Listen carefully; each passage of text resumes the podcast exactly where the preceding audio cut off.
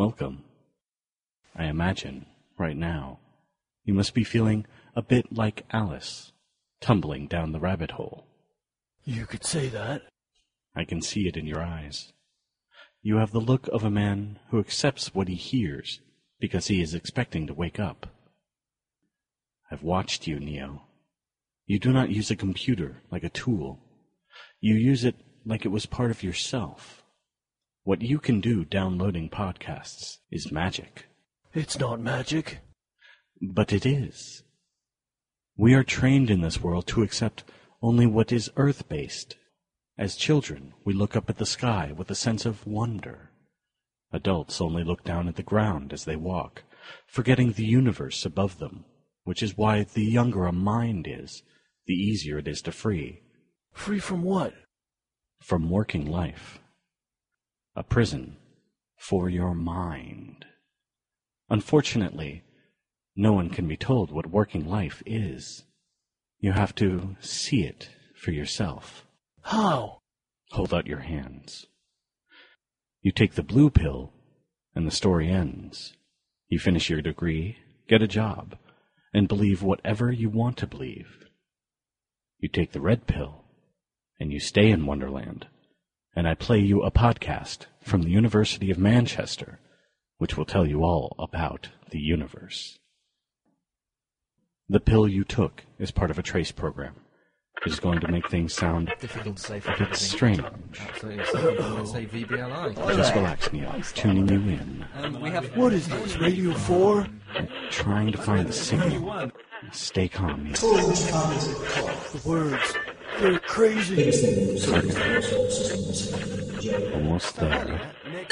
I can't listen to Woman's Hour. Locked. I got you. Now!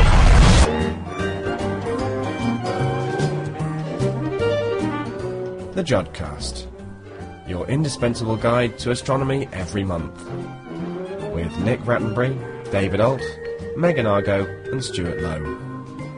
The Jodcast, June issue.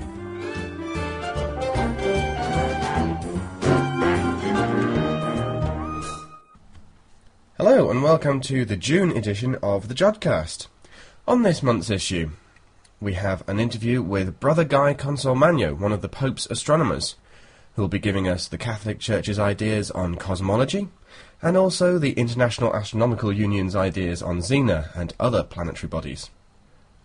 We have Don Polacco of the Queen's University of Belfast, who will be talking about the Wide Angle Search for Planets, or WASP as it's known.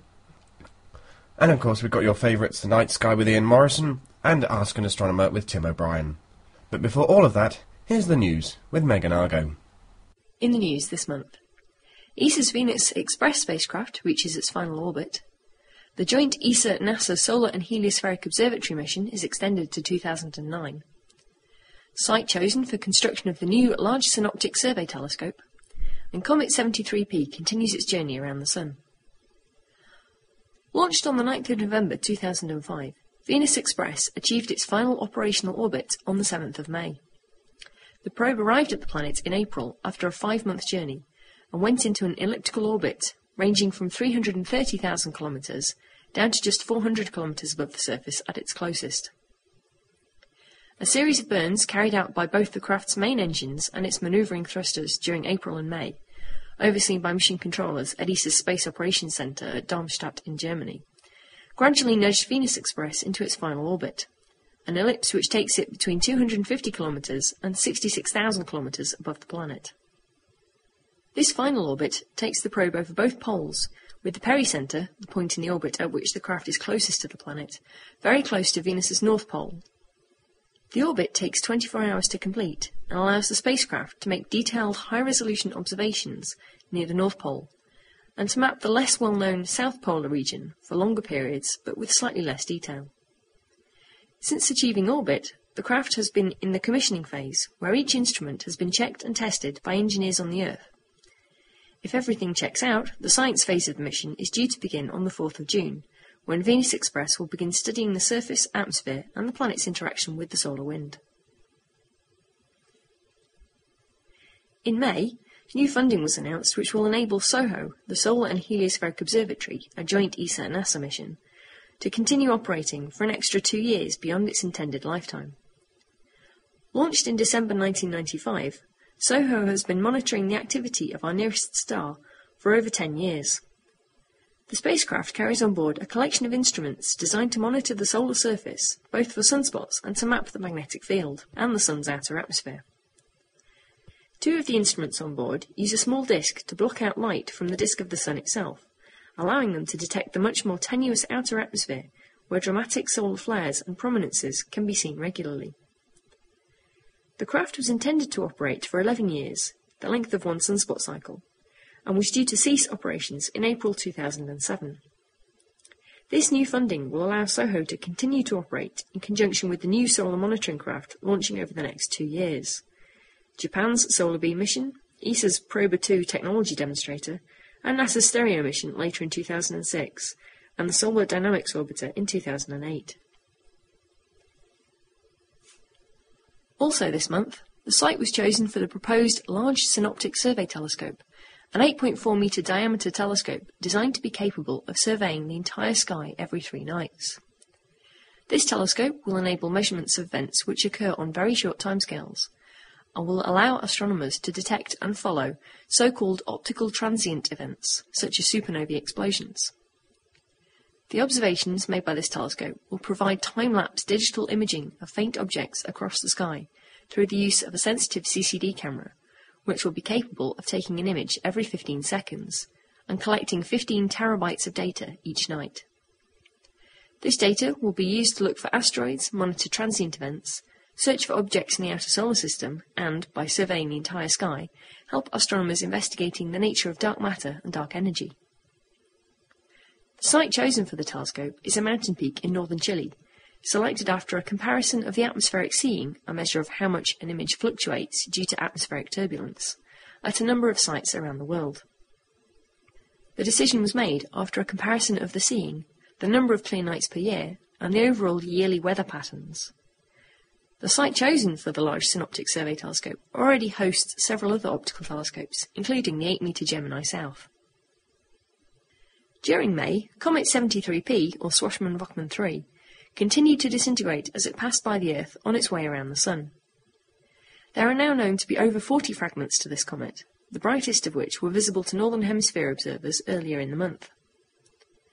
Despite the comments of some people that one of the fragments was going to crash into the Atlantic Ocean on the 25th of May, causing a devastating tsunami, the closest fragment passed the Earth without incident at a distance of more than 11 million kilometres on the 12th of May, as predicted. There is, however, a possibility of meteors associated with this comet, occurring in early June 2006, due to previous orbits of the comet. Any meteors due to this comet will be seen to the right of the kite-shaped constellation of Bootes.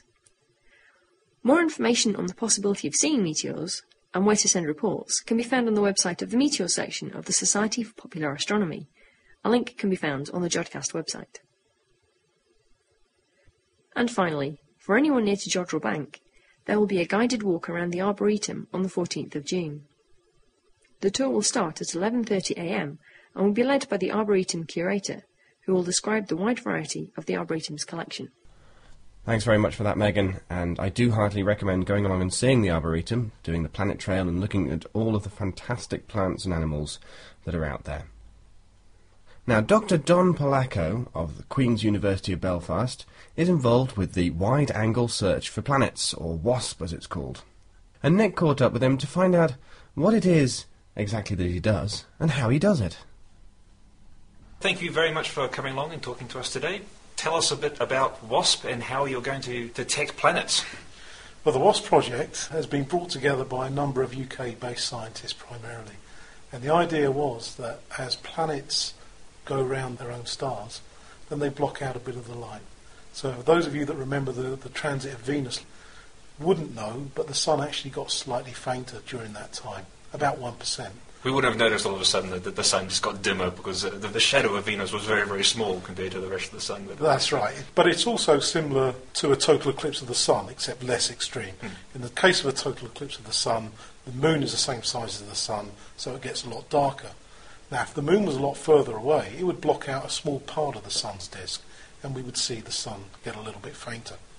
Well, the same thing happens in solar systems a long way from our own solar system, in which case, though, we're only sensitive, or we can only see, large planets moving across their star. Now, I should explain, we don't actually see the planet at all, but we do see, or we can at least in principle, detect the light changing. So we're looking at distant stars in the same way that we'll be looking at our own sun, for instance, looking for our own planet, Venus, passing between us and the sun. We want to see the little dip in light output from our own sun. That would be the transit of Venus. You're trying to do the same trick with stars out in our own galaxy. Okay, yeah, that is exactly right, Nick. The real problem we have is that we don't know which ones have got planets around them. And so while you can use various statistical methods so that you may expect maybe 1 in 1,000 stars to have large planets, which we could in principle see, the fact is we don't know which one in advance has got planets. In the case of the WASP telescope, or the SuperWASP camera in La Palma, what we do is take images of large bits of the sky. They have thousands of stars on them, and then we analyse them with sophisticated software to try and detect which ones change by this tiny amount. And it's a very difficult thing to do.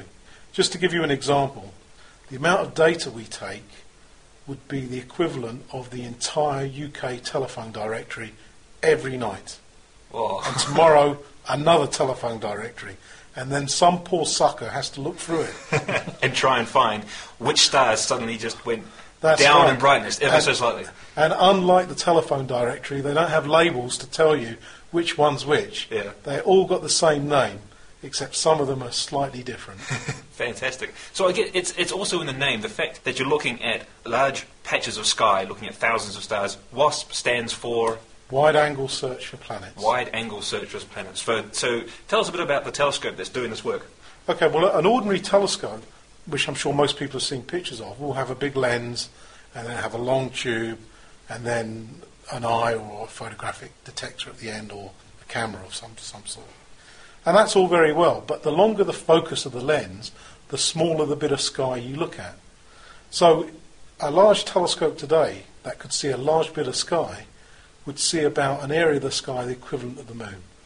Now, for us, that's not acceptable. We need to see something that is much bigger than that. So we have very short focus lenses, which look like telephoto lenses. They're very high quality, but they are effectively telephoto lenses. So the sort of thing you could buy and put on your camera yourself for taking... well, in fact, most of our lenses came from eBay. Oh, really? Because, because they became obsolete while we were building the instrument, and we had to go all over the world to track them down. Right. But what makes us so good is that we have very expensive detectors on the end. Right. They're similar to digital cameras, except they're science-grade digital cameras. So instead of costing a few £100s, they cost £30,000 each. Right. And in our case, what we do, we have multiple units like this. We have telephoto lenses with these detectors on, all on the same mounting. And so we can see a lot of sky. Mm-hmm. In fact, the telescope can monitor the whole of the sky in 30 minutes. Wow, that's wide angle indeed, isn't it? The whole sky in 30 minutes. That is. I mean, half of our cameras at one time could see the whole of the constellation of Orion. Right. So it's a huge amount of data, and it's a huge amount of sky. How many stars would be on the fraction of sky that you could see at any one time? Well, there would be many, many, many, many thousands of stars.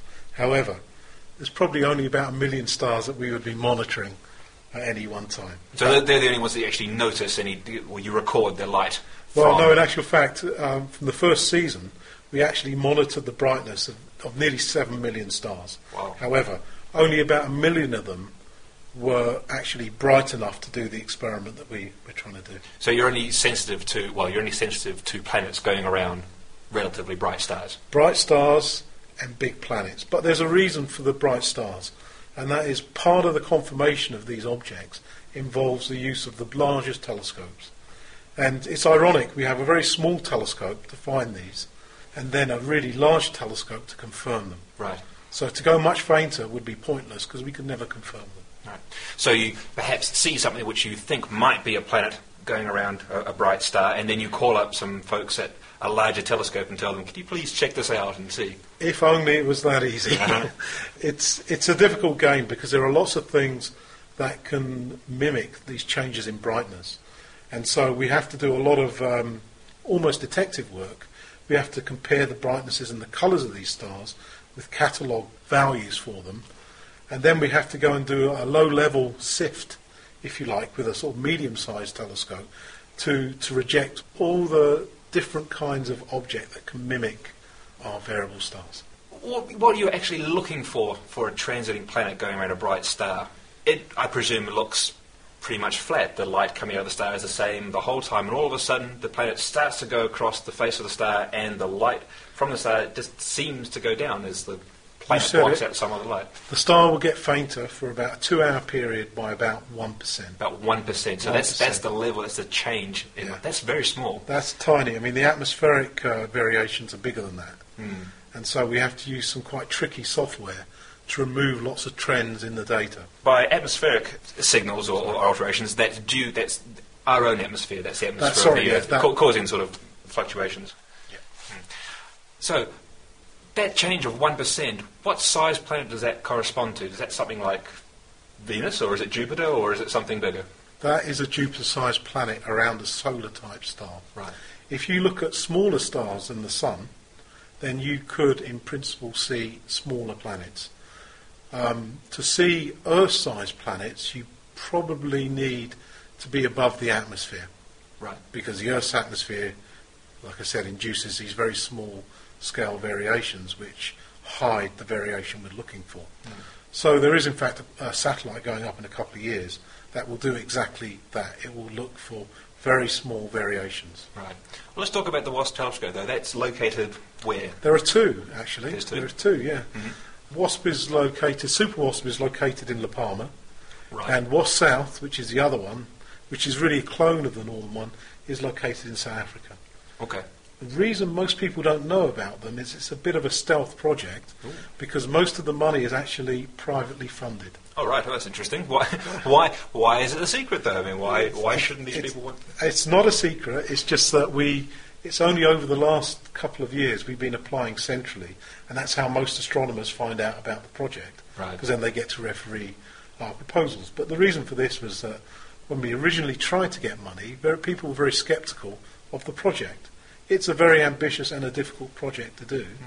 And when money is short, you tend to give money for more certain projects. So if you look at what's going on, there's a lot of money going into big telescopes, but this is so novel and so radical that it's been difficult to get the money. It's easier now. Where does the money come from? Can you tell us where the money comes from? Some of it has come from blackmailing certain people, but and that's how modern astronomy is done, everybody, is through blackmail. Seriously? No, well, I am actually. No, no. To be fair, we did manage to get a small grant from the Research Council, PPARC, to start with, and then after that, we were fortunate to get some money from Queen's University, and then the Open University, St Andrews University, and now Kiel. Right. University as well. You mentioned that there are two telescopes, WASP and SuperWASP. Yeah. What makes SuperWASP super? The reason SuperWASP is called SuperWASP is that originally we were building the WASP telescopes, and when we were trying to get the money from Queen's, I was put on the spot as to say why this new instrument we were going to build was going to be so much better than the other name, yeah, or the other instrument. And I was on the spot, so I had to think of a name, and it was SuperWASP. The reason we still call it that, as opposed to WASP North or something like that, is that within Queen's University and within the Canary Islands, it is known as SuperWASP. Right. But they are the same.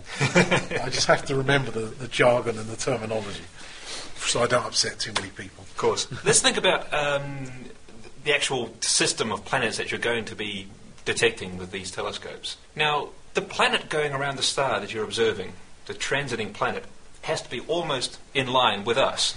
That's true, right? Yeah. I mean, because yeah, the star itself is so small, the planet has to be going between us and the background star. Okay, well, let me say that when people first started discovering planets, one of the surprising things was that they were discovering large planets in very short orbits. And if you compare it to our solar system, it's quite different. If you look at our solar system, you've got large planets in orbits of many years, like Jupiter's 12-year orbit. You've got Mercury, the planet closest to the Sun, which is tiny and is in an 88-day orbit. So these planets we were discovering were really quite different. They're Jupiter-sized or bigger in periods of just a few days. So clearly there's either something very unusual about our solar system, or we were just sensitive to these kinds of planets. Right. They're the easiest kinds of planets to discover. These large planets close to their parent star. And to detect a transit, the further away the planet is from the star, the more unlikely the transit is to occur in the first place. So that's why we find these objects. But the important thing about these objects is that because we know the plane of their orbit, because that's why they transit, we can actually use some geometry to discover lots of things about these planets individually, and then we can test models of their formation. Right. So what can you learn from what you observed, this little dip? Yep. From the transit itself, you can determine the size of the planet. Right. You can then combine it with other studies to get the mass of the planet and therefore its density. Hmm. So you know roughly pretty much how heavy it is, how large it is, therefore the density, therefore probably what it's made of, and therefore probably how it got made. The difficulty is understanding how they got there. Right. Because it is very difficult to make a Jupiter-sized planet very close to a hot star. Mm. They tend to evaporate away. That's one of the biggest problems currently facing our understanding of how planets are made, and certainly when we've discovered all these large planets close to their parent star, like you mentioned, it kind of confused a lot of people, didn't it? Absolutely, and people then started developing models that would make the planets further out and then move them in to the star, and some of them in some of these models move straight into the star and disappear. So there's a lot of work to be done, and we need to find more planets to get a wider range. I mean, the planets we've found so far, most of the planets, these large planets close to the star, are unlike, as you say, our own solar system. So that's right. I mean, this is a new subject in astronomy, and we're very much in the discovery phase at the moment. And the observations, I should say, are all incredibly difficult, very, very difficult. The variations we're looking for are very small. They're just not easy to see. But at some point it will move to one of trying to quantify what we're seeing in a more physical way so that we can test models. Well, that sounds good. Have you? Are these telescopes operational currently? Are they getting their phone book of data every day and you're analysing it in pretty much real time, I suppose, because you need to see the information? What I should say is that it took a long time to develop the software for these instruments. I can imagine. You're looking for a 1% change. I mean, that's out of thousands of stars over most of the sky. That's a terribly difficult job. And especially when you think that things like electronics vary and the sky is changing, the conditions are changing all the time. So it is a very difficult thing to detect. But we have several hundred actual candidates now, of which maybe about 30 or 40 are really good candidates. And those objects are currently being followed up with the larger telescopes as we speak. Right, so they're candidates. We're not 100% sure whether they're real planets or not, but you're going to check them out with bigger telescopes. The thing with this kind of experiment is that you can never be sure until they've been followed up. Mm. So a WASP camera is only really good for detecting candidates, and then it needs to go to a big telescope to confirm them. The way this has worked so far is that people have done surveys with big telescopes, and that takes an awful lot of very expensive big telescope time. Yes. This, in principle, is cheap, and it finds you the ones that are the most interesting because they're the ones that you can fully solve with geometry.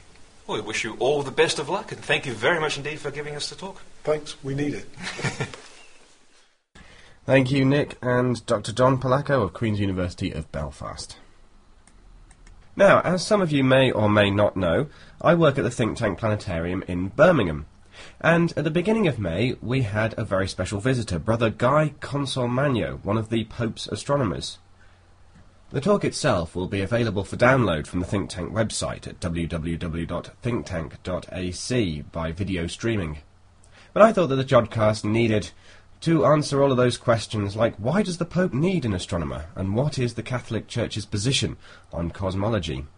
So I asked him myself. Here's the interview. So, welcome to the Jodcast, Brother Guy.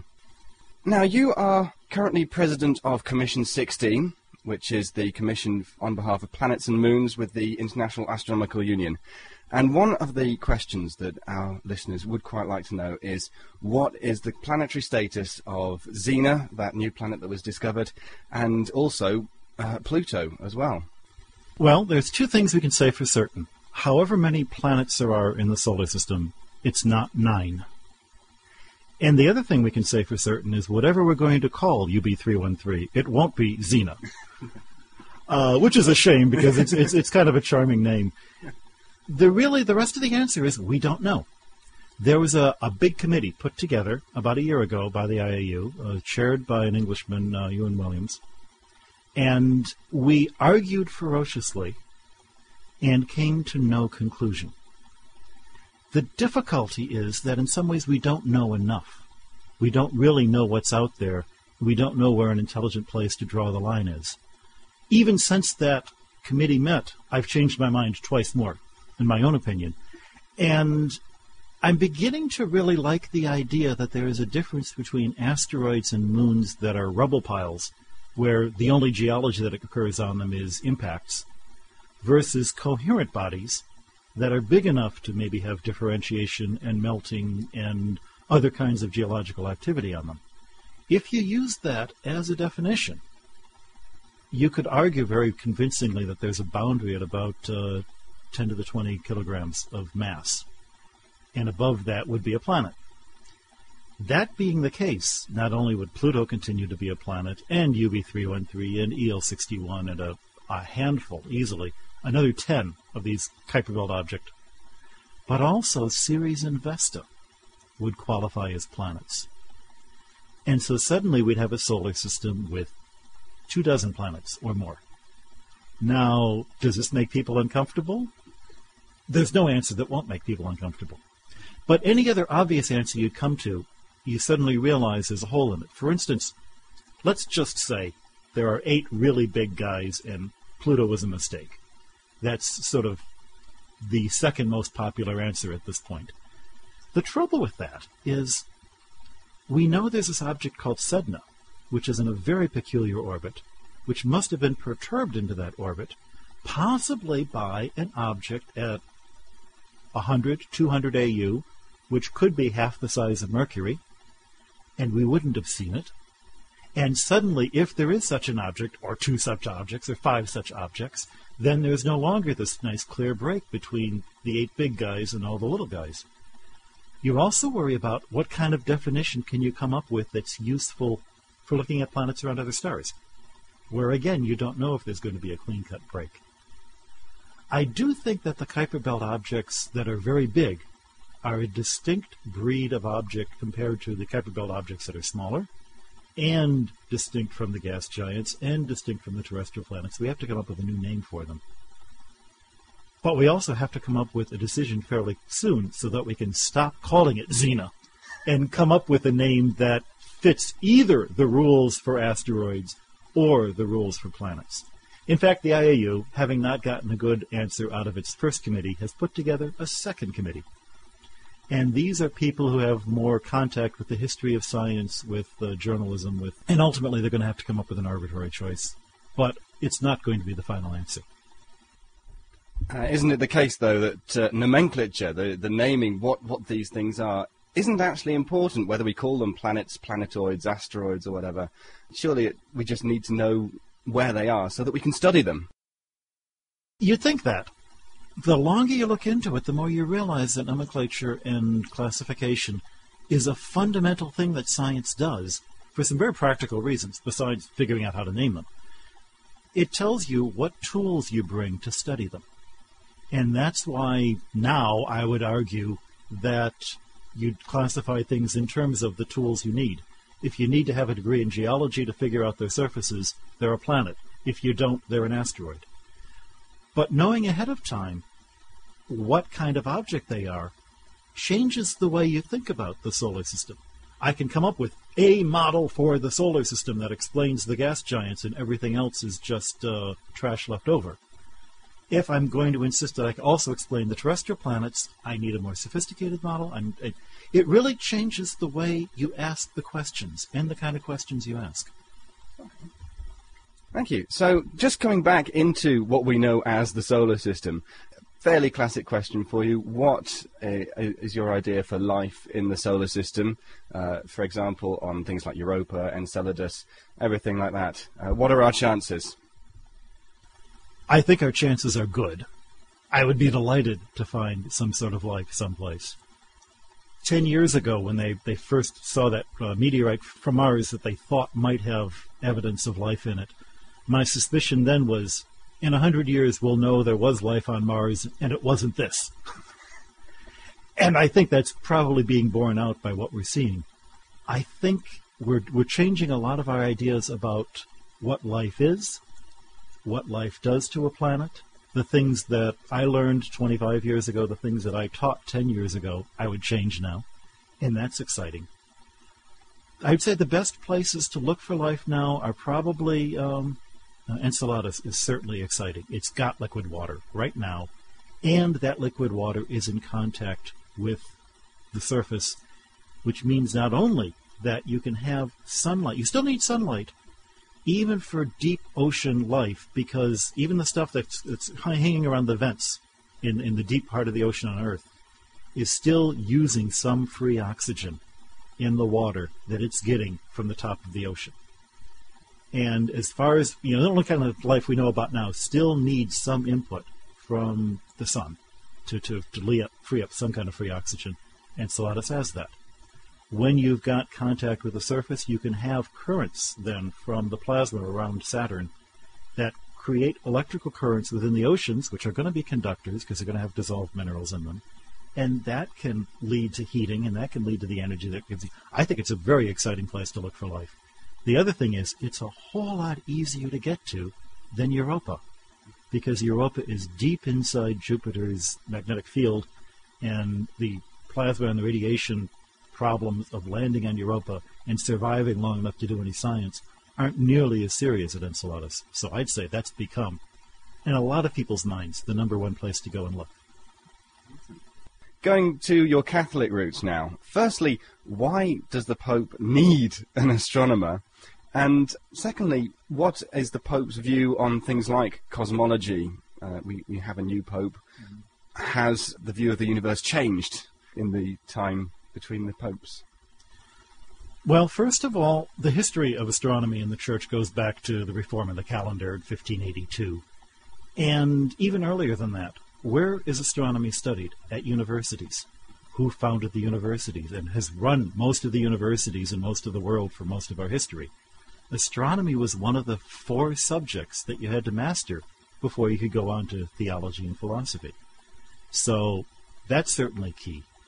In the religions that believe in a creator God, specifically Islam, Judaism, and Christianity, these are also the cultures that have supported science.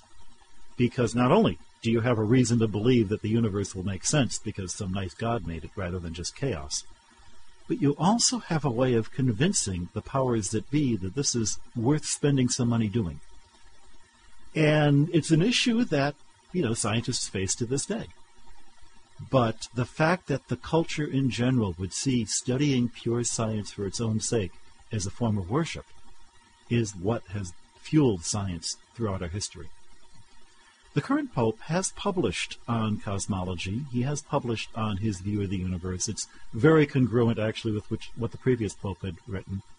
Both of them see that science is a good thing, that scientific knowledge is a good thing, that science has to be free to pursue its knowledge. And yet, at the same time, you can't think that science is the only thing there is. I had an interview with someone else who was talking about this, and we sort of came to the conclusion that I know scientists who think that the world begins and ends in physics, and they're really boring people, which is telling you something. Life is more than that. But on the other hand, I also know people who don't appreciate physics and don't know science, and they're just a little bit boring too. So when it comes to the Pope and his views, some people's view of the Catholic Church is that you have the papal infallibility. And one question that came up was, if the Pope decided that all science was a bad thing, or that cosmology meant that the world was only 6,000 years old, where would that put you as a scientist?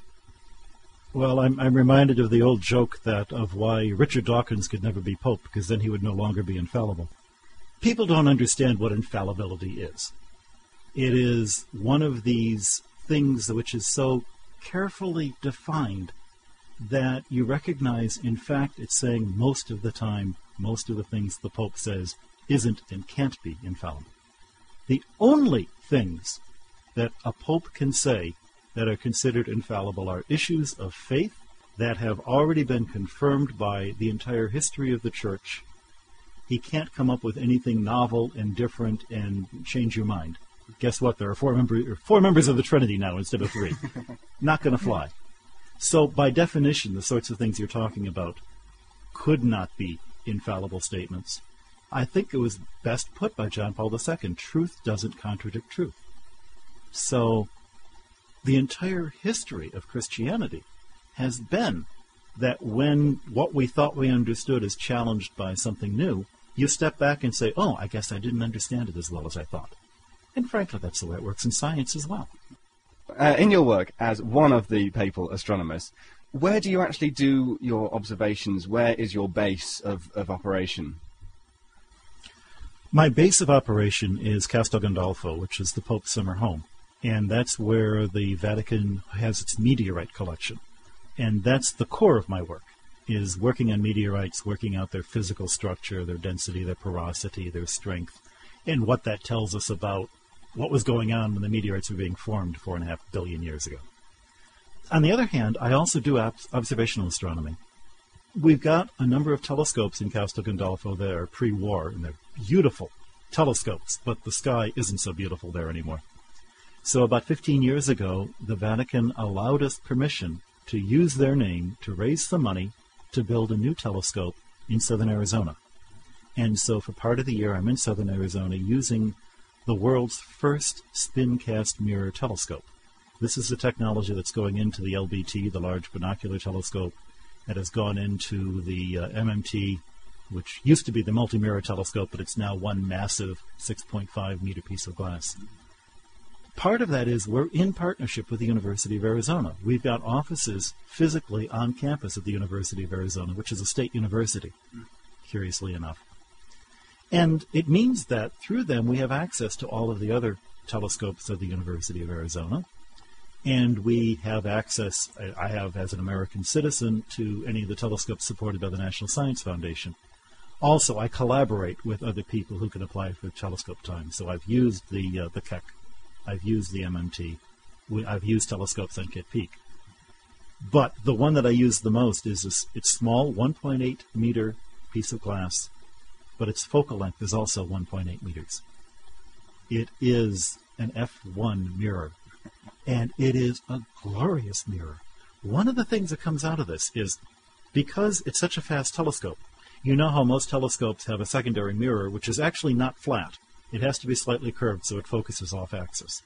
Traditionally, because mirrors are pretty slow, you had a convex secondary, which is very difficult to test, very difficult to get precise. We actually have a light path where the light comes to a focus and goes beyond the focus before you have the secondary mirror, and the secondary mirror is concave. It's called Gregorian optics. Nobody has ever made such a large Gregorian telescope before. As Chris Corbelet, our director in Tucson, points out, we took a Gregorian chance when we built this telescope. But on the other hand, the mirror itself was made by, and I'm not making this up, Roger Angel. So we've got a telescope made by an angel that has successfully taken a Gregorian chance.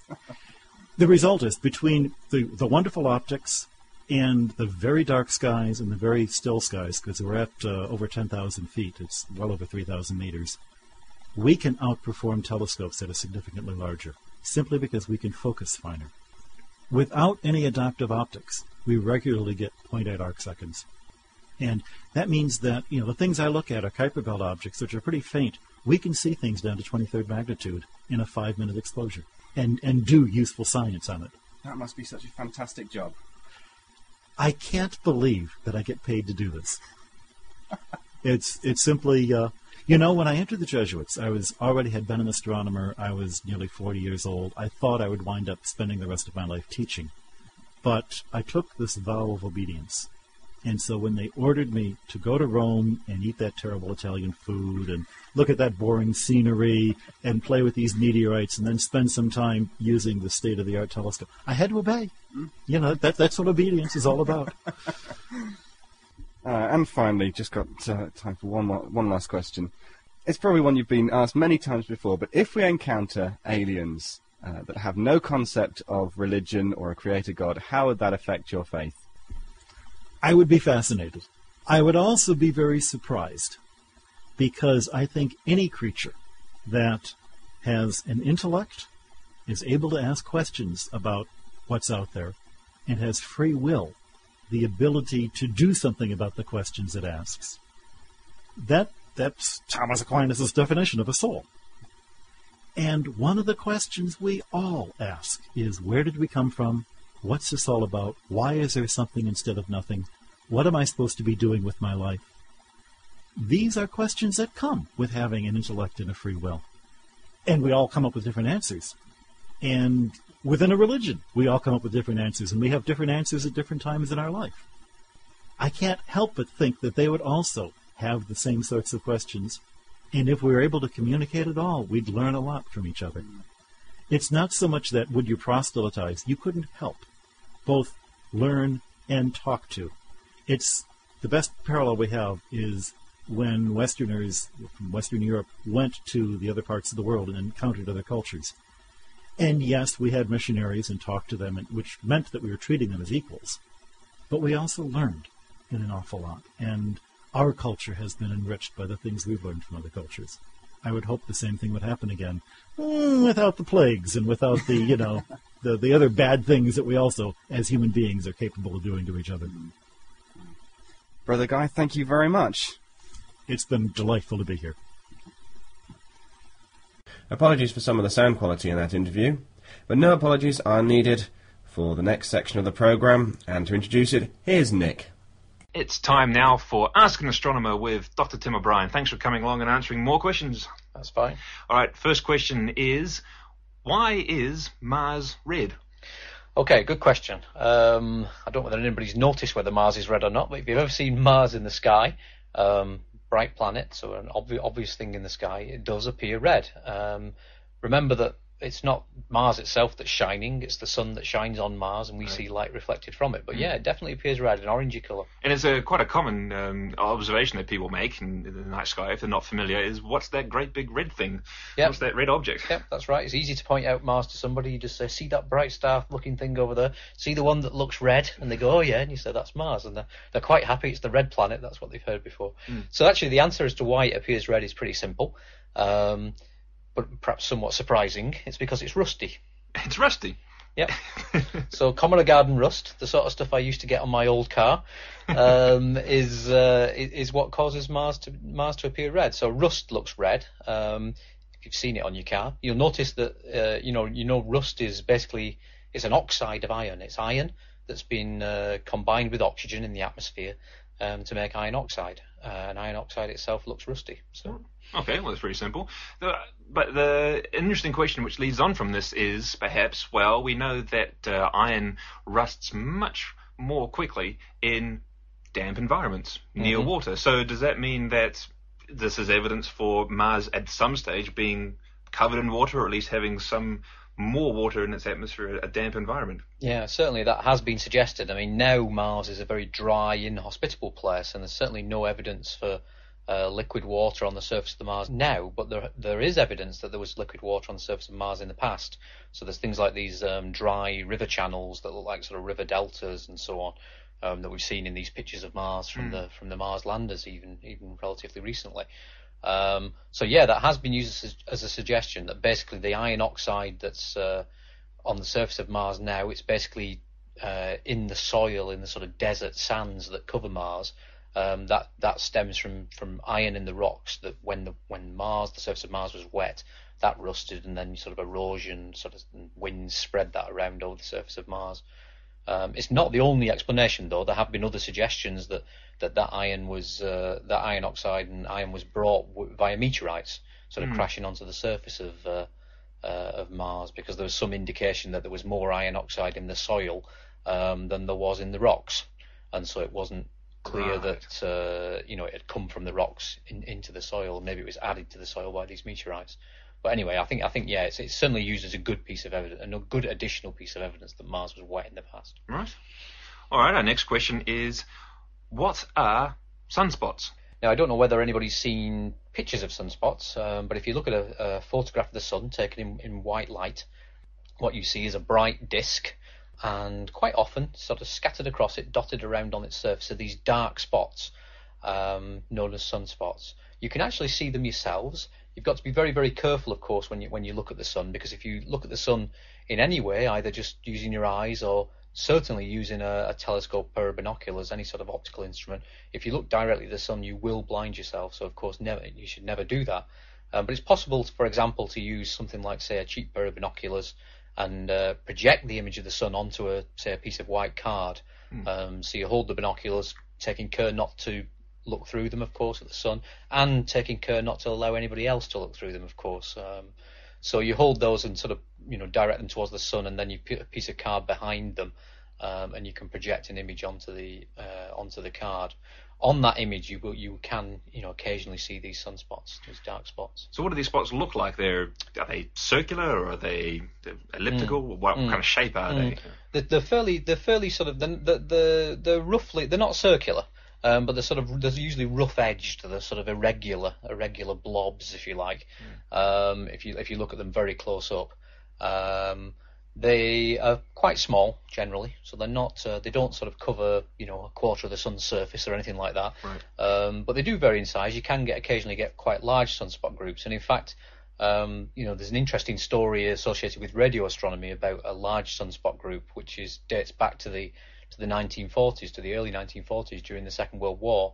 Radio astronomy itself had only been around for almost 10 years by that time, since the first time anybody had discovered radio waves coming from space. So it was a totally new science. And during the war, there was a story about these German battleships that were basically holed up in a harbour in France and wanted to get back to a safe port in Germany. And to do that, they had to go down the English Channel. So what the Germans did was to jam the British radar stations on the south coast from across the channel to enable these battleships to escape. And so the Brits were sort of very conscious, very sensitive to the idea of their radar being jammed. And a few weeks later, all their radar stations experienced some severe interference, which they at first interpreted as being some new method of jamming that the Germans had developed, so they were in a bit of a panic about it. And it was actually a guy called J.S. Hay who realised that the interference that they were experiencing wasn't being generated by the Germans, but in fact was coming from the sun. Right. And he looked at a picture of the sun that had been taken at one of the observatories, and there was a huge sunspot group on the surface of the sun, and it was that was generating the sort of static that was interfering with their signals. So that's interesting. So there's some connection between sunspots and a radio emission coming from the sun. Why? So the Earth has a magnetic field, a north and a south magnetic pole, not quite in the same place as the north and south geographic poles, and the sun also has a magnetic north and south pole and a magnetic field that's sort of wound up inside it. And as the sun rotates, that magnetic field sort of gradually gets more and more wound up. And it turns out we in a way that's still not that well understood actually, this leads to something called the solar cycle, which is basically something that was discovered in historical times, which is that if you just took the trouble to look at a projected image of the sun every time it was clear and counted the number of sunspots and then plotted them on a graph where you plot the number of sunspots against time, what you'd see is that it rises and falls with a period of about 11 years. So every 11 years there's a large number of sunspots, and in between you get a much reduced number of sunspots. So we've just gone through the solar minimum, right? Where there's not very many sunspots, and in another 5.5 years' time or so there'll be a sunspot maximum, and the sun's very active at that time, and these sorts of events like these radio static, for example, would increase. Also phenomena like the aurorae, the aurora borealis and aurora australis, northern and southern lights, you'd be much more likely to see those because they're generated by particles from the sun sort of crashing into the Earth's magnetic field and heading down to its north and south poles. So the magnetic field is the sort of crucial element that gives rise to sunspots. So what's the connection between the magnetic field and the sunspots themselves? Yeah, it's actually that what happens is it's a bit like if you took, say, a rubber band or something and you twisted up a rubber band in your fingers, you can imagine it sort of pings out a loop occasionally of elastic, and that's a very similar phenomenon to what we think happens with the sun as the magnetic field lines sort of poke through the solar surface, and you get a sort of loop of magnetic field that pops through. And where that magnetic field sort of passes out of the solar surface and back into the solar surface, those regions are actually slightly cooler than the surrounding regions. Now, it turns out that the brightness of the solar surface is a very strongly dependent on its temperature. The hotter the solar surface, the brighter it appears. So where these slightly cooler regions are, the sunspot regions, they actually appear much darker than their surroundings. Right. And so when we look at the sun, we see this very bright surface with these darker regions embedded in it, and they look very dark in comparison. Right. It turns out that actually they're not that dark intrinsically. If you could take hold of a sunspot and sort of drag it out of the sun and dump it in the middle of space somewhere all on its own, it would actually glow very brightly. Right. It would appear as a bright object. It's only because it's sitting inside this even brighter object that makes it look dark. So what's roughly the difference in temperatures between the sunspot and the rest of the sun? Yeah, 1,000 degrees or so, maybe a couple of thousand degrees, something like that. Right. So it's not a huge difference. The surface of the sun is at a temperature of about 6,000 degrees. So it's still a very, very hot object. The sunspot itself is still very hot. It's just the fact that it's a bit cooler than the surroundings means that it appears much darker. Right. So it's a relative thing. It just appears to be dark because it's relatively cooler than the rest of the sun. That's right. What happens, if you make these observations of sunspots over a period of, days or something like that? Presumably, they should move. I mean, the sun is a rotating ball of gas. Sunspots are a part of the solar surface, so. Yeah, no, they do move. If you were able to look at sunspots sort of on consecutive days, if you had nice clear weather and you could map out their positions, and you would see the same sunspots again and again, day after day. But what would happen is they would gradually move across the face of the sun because the sun itself is spinning. Right. So just like the Earth rotates, the sun rotates in about a month. It takes about a month for the sun to rotate around once. So you'll see the sunspots appear on the one side of the sun, move across, and then disappear around the back side of the sun on the opposite side. The other thing about movement of sunspots is associated with this solar cycle and sort of goes into trying to understand the origin of it, is that sunspots at the beginning of the solar cycle sort of appear near higher latitudes, so closer to the poles of the sun, the sort of north and south poles. Right. And then as the time progresses through the cycle, they appear at lower and lower latitudes, down nearer and nearer to the equator of the sun. Oh, right. So that, I suppose the people who study the sun can use sunspots to learn a lot about how the sun works. Yeah, absolutely. I mean, it's one of the main bits of evidence that has been used in the past to sort of try and understand the structure of the sun. Yeah. Great stuff. Thanks very much. Okay. And if you want to ask your own questions to Dr. Tim O'Brien, then all you need to do is go to the Jodcast website at www.jodcast.net. and follow the links to the Ask an Astronomer page. Now, what to look out for in the June night sky. Here's Ian Morrison. I think it has to be said that June is probably not the best month of the year for observing the heavens, basically because it never gets totally dark. We define astronomical twilight as the period between the sun sets and reaches down to 18 degrees below the horizon. At that point, there's no significant light from the sun in the sky. But in fact, from about May the 15th in Manchester through June, we don't actually get the sun getting that low. It actually is about 13 degrees below the northern horizon. So depending where you are in the UK, you'll see some light in the northern sky. It never gets totally dark. But there are a couple of hours when it's pretty dark, And if you're prepared either to get up very early or stay out very late, then you can obviously observe the heavens. So what is there to see? Well, let's take a time of around 11 o'clock. To the south, we have a constellation, rather nice one called Hercules. To its right, the constellation Bootes, with a very bright star called Arcturus. Between the two is a rather lovely arc of stars called Corona Borealis. Let's, in fact, have a look at Hercules. With binoculars, you can see there's a central group of four stars. They form what is called the keystone. If you move from the lower star to the upper star on the right-hand side of that keystone, that's the westerly side, then about two-thirds of the way up, you should see a little fuzzy glow, as long as it's fairly dark. There's not too much moonlight. And that's a wonderful globular cluster called M13. It's the finest globular cluster that we can see in the Northern Hemisphere. Now, globular clusters, of which there are about 150 orbiting the center of our galaxy, are very old. They were born at about the time the galaxy was born, and contain 1 million or so stars in a relatively compact spheroidal distribution. And with a medium-sized telescope, M13 can look absolutely stunning. But you can still see it with a small telescope or with binoculars.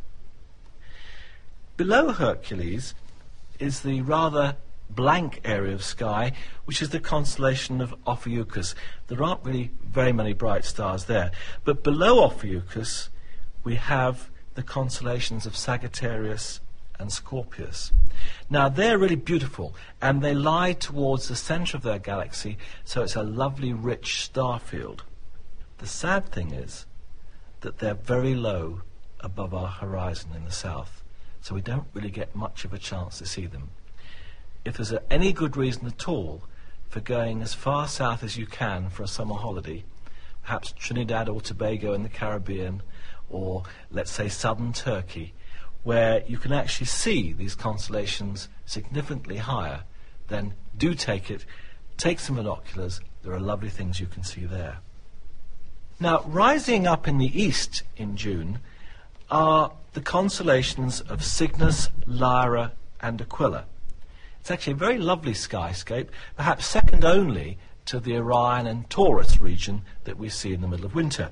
Cygnus the Swan has 5 bright stars making up a cross, sometimes called the Northern Cross. It's the body of the swan with outlying stars, the tips of its wings.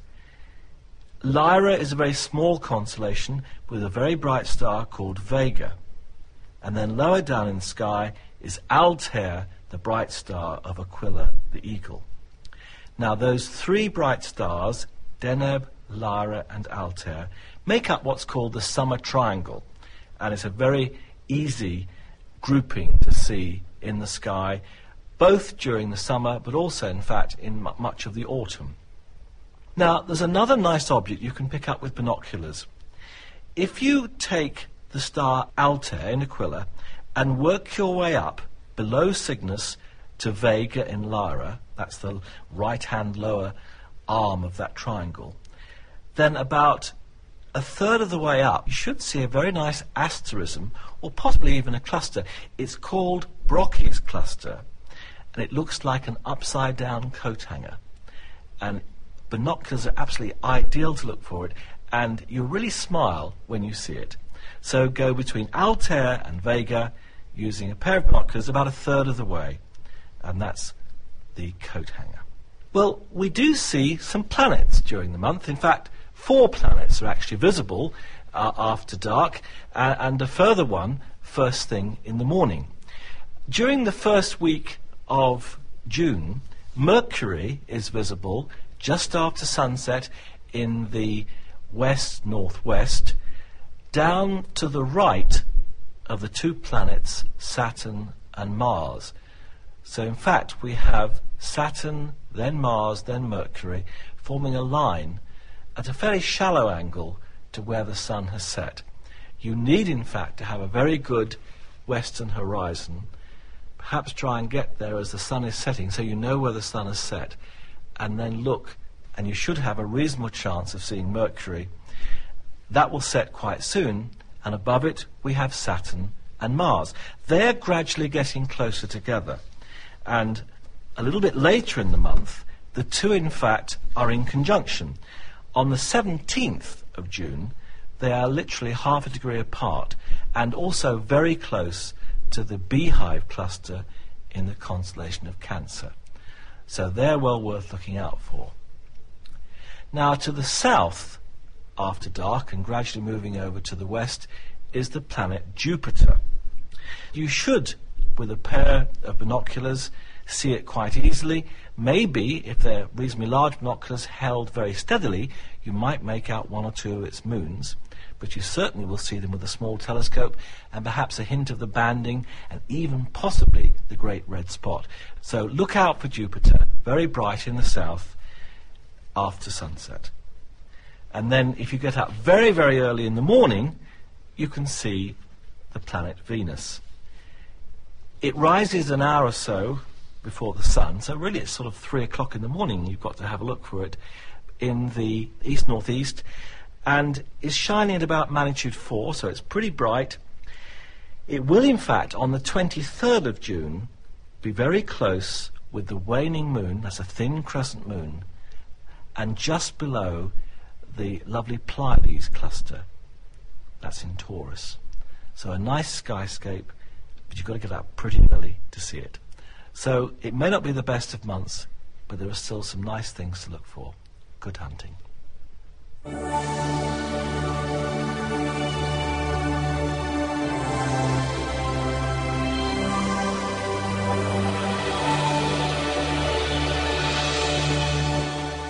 Thanks, Ian. And you can find out more of what's to see in the night sky from Ian's Night Sky page, which is linked from the main Jodcast page, but also from the Think Tank Planetarium podcast, which is my other podcast from Think Tank, the Birmingham Science Museum. So it just remains for me to thank Megan Argo, Stuart Lowe, Nick Rattenbury, Ian Morrison and Tim O'Brien, and also to you for downloading us, and I hope that you will join us again next month, where we will hopefully be doing a sound tour of the control room at Jodrell Bank, celebrating 6 months of producing the Jodcast. The intro and outro were provided by a couple of my friends from darkerprojects.com. Seth Adamshare was Morpheus, and Ellie Hirschman was Neo, and no attempt has been made to supersede or infringe any existing copyright relating to The Matrix, which of course remains the property of the Wachowski brothers. Now, please just remember, before we leave, if you have any questions for Tim O'Brien or any comments about the show, any suggestions that you'd like to hear, then do get in touch with us via the website, that's www.jodcast.net. So, until next month, from everyone on the Jodcast, I wish you all the best, and goodbye.